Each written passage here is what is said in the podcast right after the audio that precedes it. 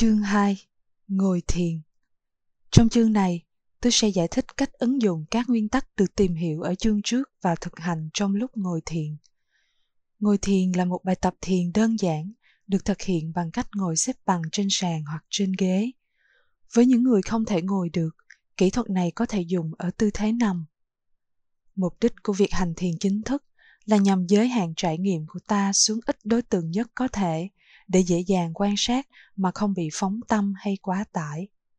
Khi ngồi yên, toàn thân sẽ tĩnh lặng và chuyển động duy nhất là hơi thở vào ra cơ thể.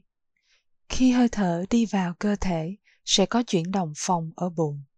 Tương tự, khi hơi thở ra khỏi cơ thể, sẽ có chuyển động xẹp. Nếu chuyển động này không rõ, có thể đặt tay lên bụng cho đến khi thấy rõ.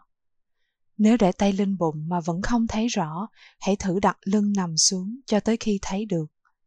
Khó thấy được sự phòng xẹp của bụng khi ngồi, thông thường là do căng thẳng. Nếu kiên trì và nhẫn nại, thân và tâm sẽ dần thư giãn và ta sẽ hít thở được bình thường, cả khi ngồi hay nằm.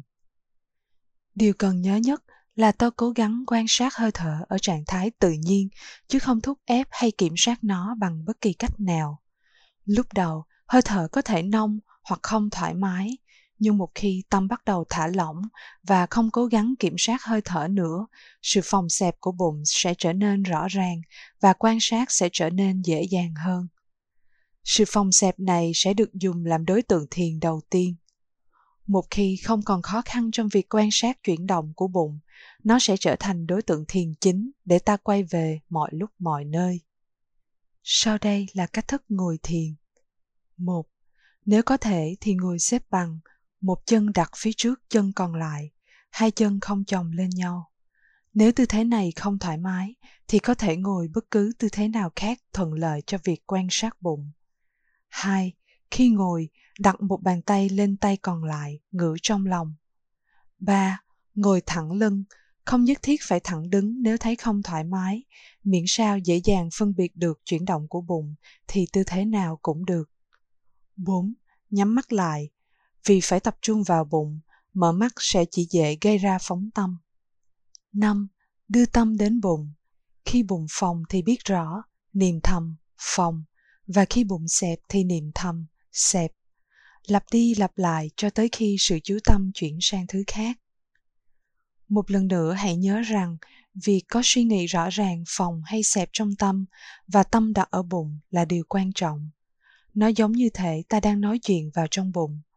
Thực hành như vậy có thể kéo dài 5-10 phút hoặc hơn tùy khả năng.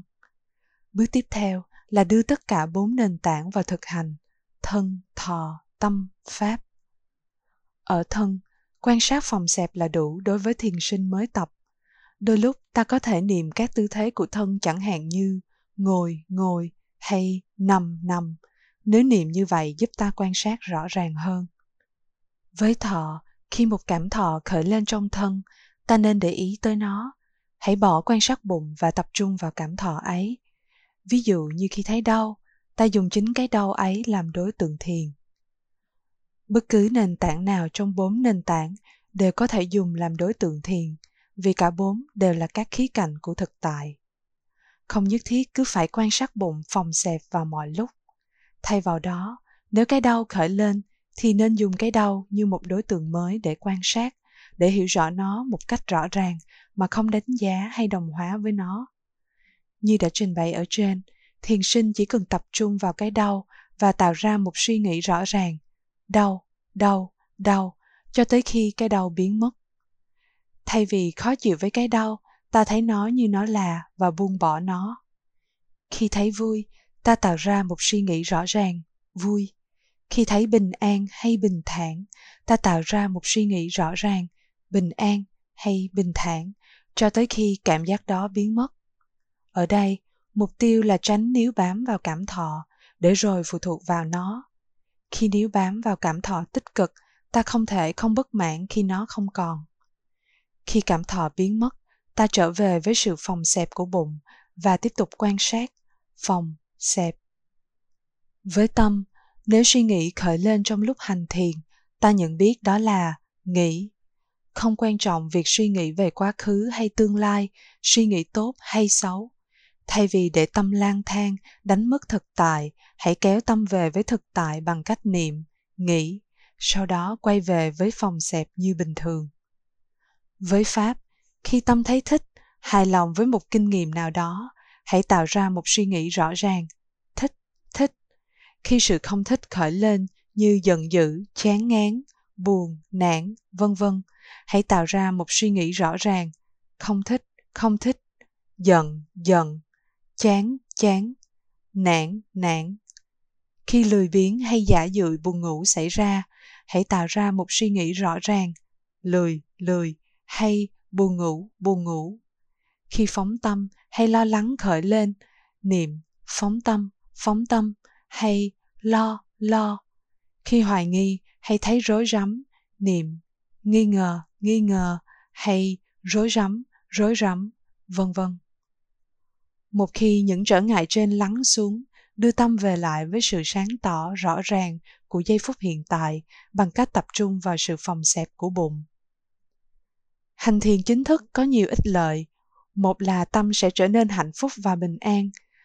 Bằng cách tạo nên thói quen nhận biết rõ thực tại, tâm sẽ hạnh phúc và nhẹ nhàng hơn, ít bị căng thẳng và đau khổ do phán xét và dính mắc. Phần lớn thiền sinh sẽ cảm thấy trạng thái an lạc tự tại sau một vài ngày thiền tập nếu thực hành một cách bài bản và chăm chỉ. Tất nhiên, cũng nên biết rằng những kinh nghiệm ấy chỉ đơn giản là kết quả của thực hành, chứ không thể thay thế cho thực hành. Ta phải nhận biết những kinh nghiệm ấy như mọi kinh nghiệm khác, niệm, vui, vui hay bình thản, bình thản.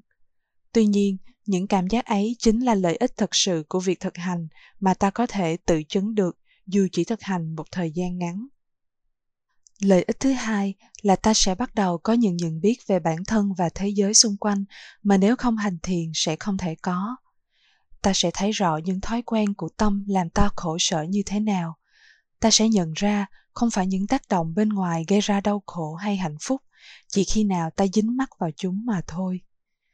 Ta sẽ thấy vì sao có đau khổ, ngay cả khi ta chỉ mong muốn được hạnh phúc. Ta sẽ thấy những đối tượng ta yêu ghét chỉ là các trải nghiệm phù du, liên tục sinh ra rồi mất đi, không đáng để ta níu bám hay cố gắng có được. Hơn nữa, ta sẽ nhận ra rằng tâm ai cũng đều như vậy. Nếu không hành thiền, mọi người đều lập tức có khuynh hướng phán xét người khác dựa trên hành động và lời nói của họ dẫn đến thích hay không thích. Thấy họ thu hút hay ghét bỏ họ. Thông qua việc hành thiền, ta nhận ra rằng bằng cách nào mà con người là nguyên nhân đau khổ hay hạnh phúc của chính họ.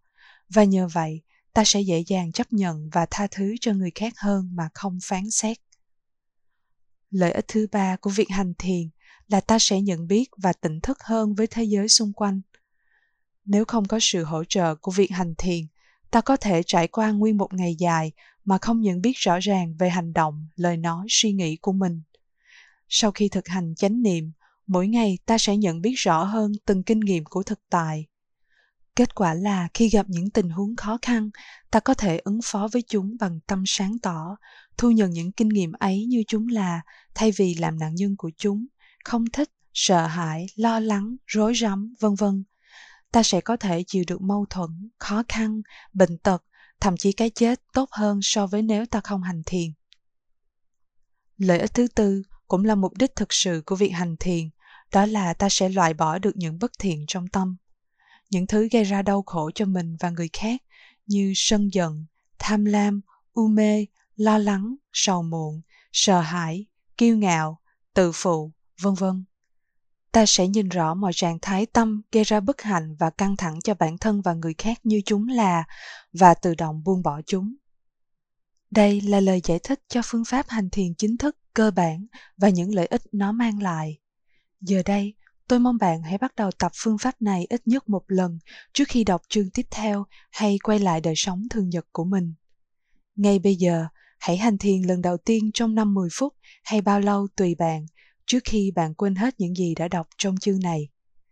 Thay vì như một thực khách chỉ xem qua thực đơn, hãy tự mình nếm hương vị của pháp hành như một thực khách dùng thực đơn để gọi một bữa ăn. Cảm ơn bạn đã quan tâm đến việc hành thiền và tôi thật lòng mong lời dạy này sẽ mang đến cho bạn bình an hạnh phúc và sự giải thoát khỏi mọi khổ đau trong đời sống